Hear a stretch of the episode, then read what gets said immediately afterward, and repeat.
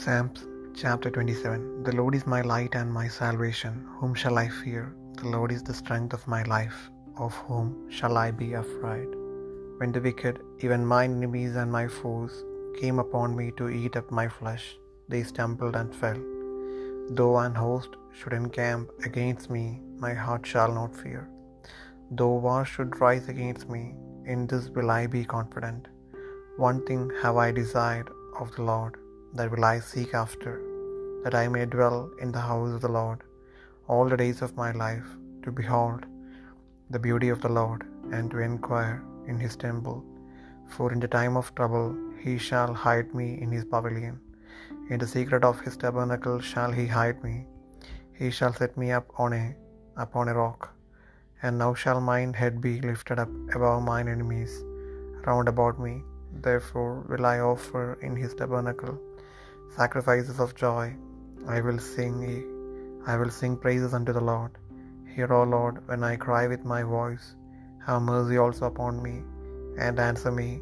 When thou saidst, Seek ye my face, my heart said unto thee, Thy face, Lord, will I seek. Hide not thy face far from me. Put not thy servant away in anger. Thou hast been my help. Leave me not, neither forsake me, O God of my salvation. When my father and my mother forsake me, then the Lord will take me up. Teach me thy way, O Lord, and lead me in a plain path because of mine enemies. Deliver me not over unto the will of mine enemies, for false witnesses are risen up against me, and such as breathe out cruelty. I had fainted unless I had believed to see the goodness of the Lord in the land of the living. Wait on the Lord, be of good courage, and he shall strengthen thine heart. Wait, I say, on the Lord.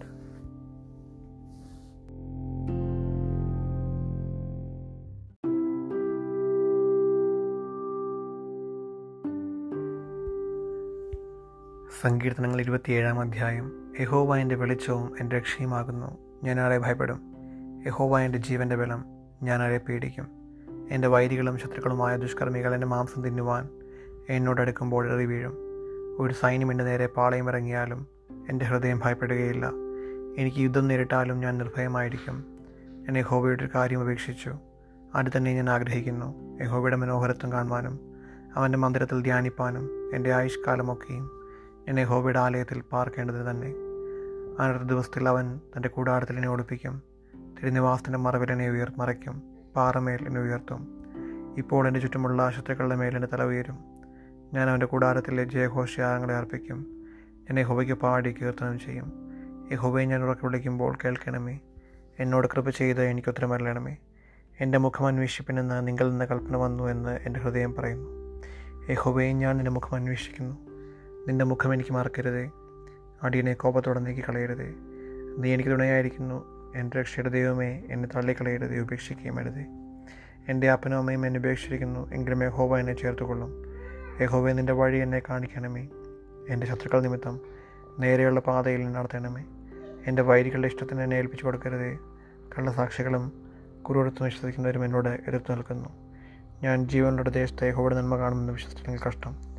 യഹോവയെങ്കിൽ പ്രത്യാശ ധൈര്യപ്പെട്ടിരിക്കുക. എന്റെ ഹൃദയം ഉറച്ചിരിക്കട്ടെ. അത് യഹോവയെങ്കിൽ പ്രത്യാശ വയ്ക്കുക